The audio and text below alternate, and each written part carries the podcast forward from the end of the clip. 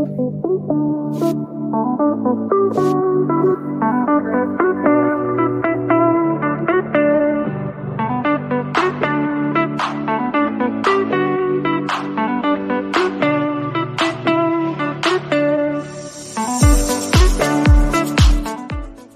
Welcome to the Chronicles of a Christian Drama Queen podcast. I am your host and the original Christian Drama Queen, Lisa Ann Schaefer, and I am glad you are here.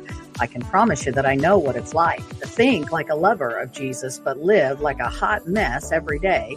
So if you can relate, you're in the right place. Everything from the craziness of homeschooling my kids to overcoming deep wounds of abandonment and abuse. I want you to stay with me, sister. I have walked down those paths and I've got decades of healing and hope that God's called me to share. Here we go.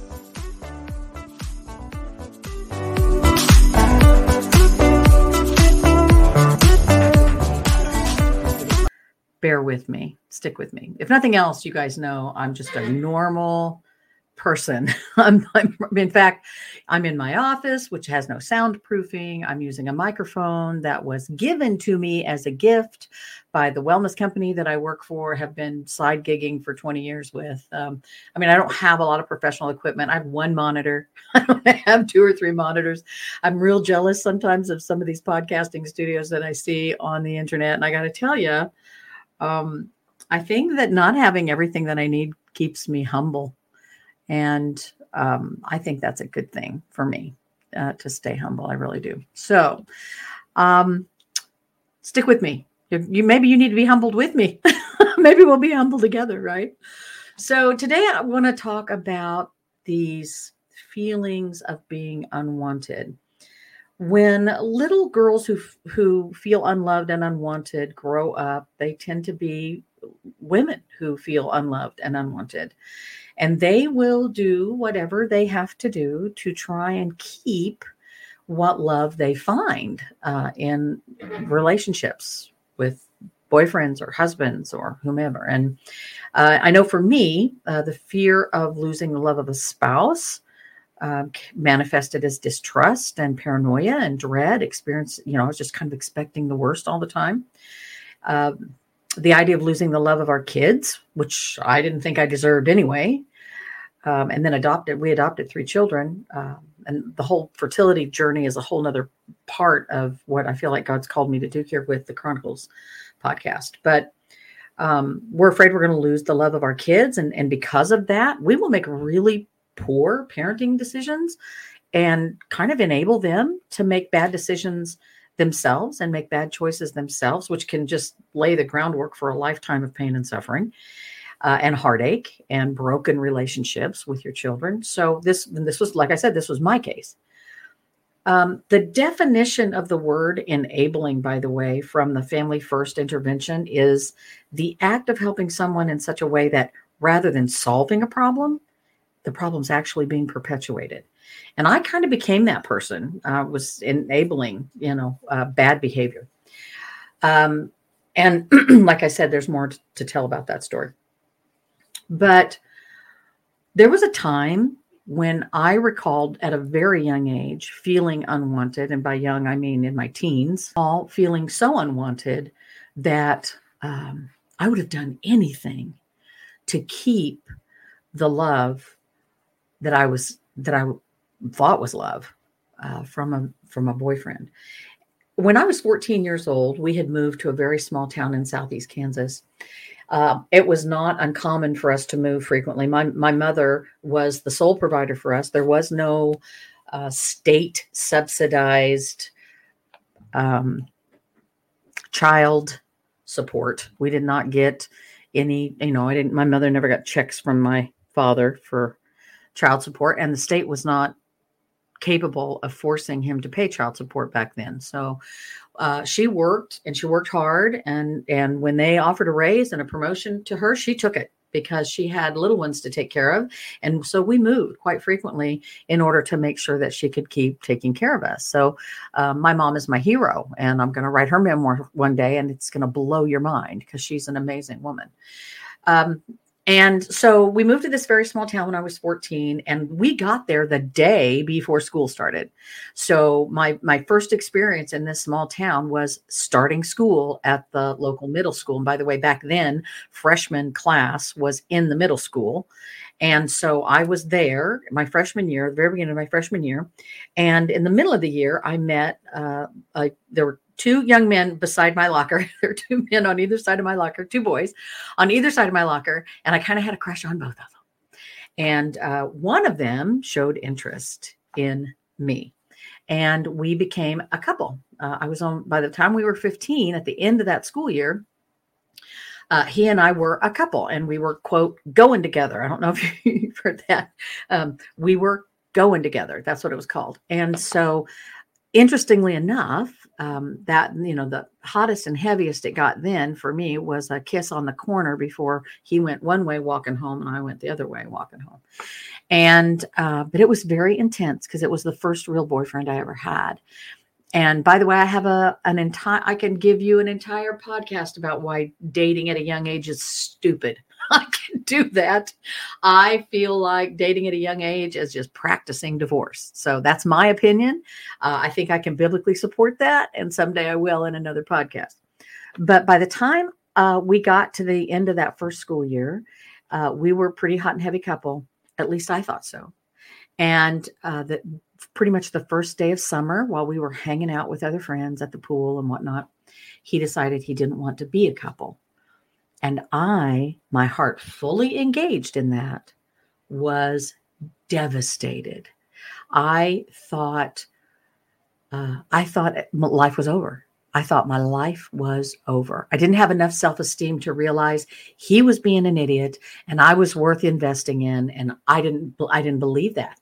And a lot of fatherless daughters do not as the day wore on that day, first of all, I left wherever we were at at the time. I rode my bike home. I cried all the way. I was in a panic. I was, I was, I would, I was screaming. Why, God? Why? Why doesn't he want me? I mean, it was drama queen central, gang. I was fully emotionally immersed in self pity. And when I got home, I threw myself on the bed and I just wanted to die. Now, we didn't have cell phones back then, and we didn't have texting and Snapchat and all that stuff. Uh, but the phone rang, our home line, you know, we had landlines. The, the phone rang, and uh, one of my girlfriends from school called and she said, Listen, my boyfriend talked to your boyfriend, and he already feels like an idiot. He thinks he made a huge mistake. He's going to be playing ball tonight, and he wants to know if you want to come with us so that he can talk to you. Well, are you kidding me?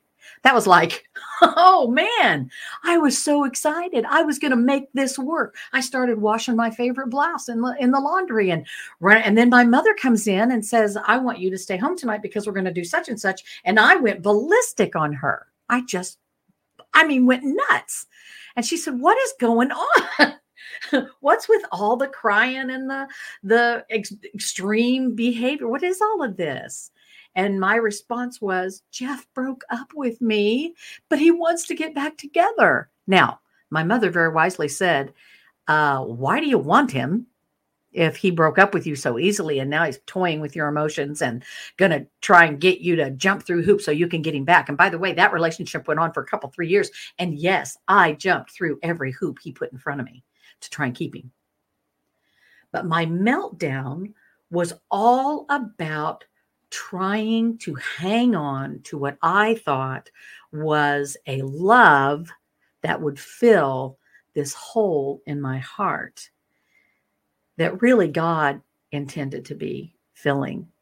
And so I was, I begged my mother, let me go to the game. Let me go to the game. He's going to be there. We'll talk. It'll be all worked out. We'll be a couple again, again, and life will be good. And it was ridiculous, extremely ridiculous, but it was so painful to go through at the time. Moms and dads, if you've got daughters that don't feel wanted and you see these extreme behaviors, please start talking to them now about finding self worth in who God created them to be and that He wants to fill them with a genuine love that cannot be fulfilled here on with some sort of earthly relationship. Okay. So long story longer, uh, went to the, my mother relented. I wish she hadn't. Looking back now, I wish she had just said, no, I'm not letting that boy manipulate your feelings and throwing you in the car so you can head off to make him happy. Not going to do it. But, you know, I, I talked her into letting me go. And uh, oh, she didn't like this kid. she really didn't. My mother really did not like this kid. And this story, you would not believe the depths to which this story goes. And someday I'll share some more of this story with you. Uh, we were kids, right? So, uh, but anyway, I go to the game. We connect at the game. We start talking. His mother gives me a ride home with him. He walks me to the door. He tells me how sorry he is. He really wants us to get back together. And of course, I want to feel wanted.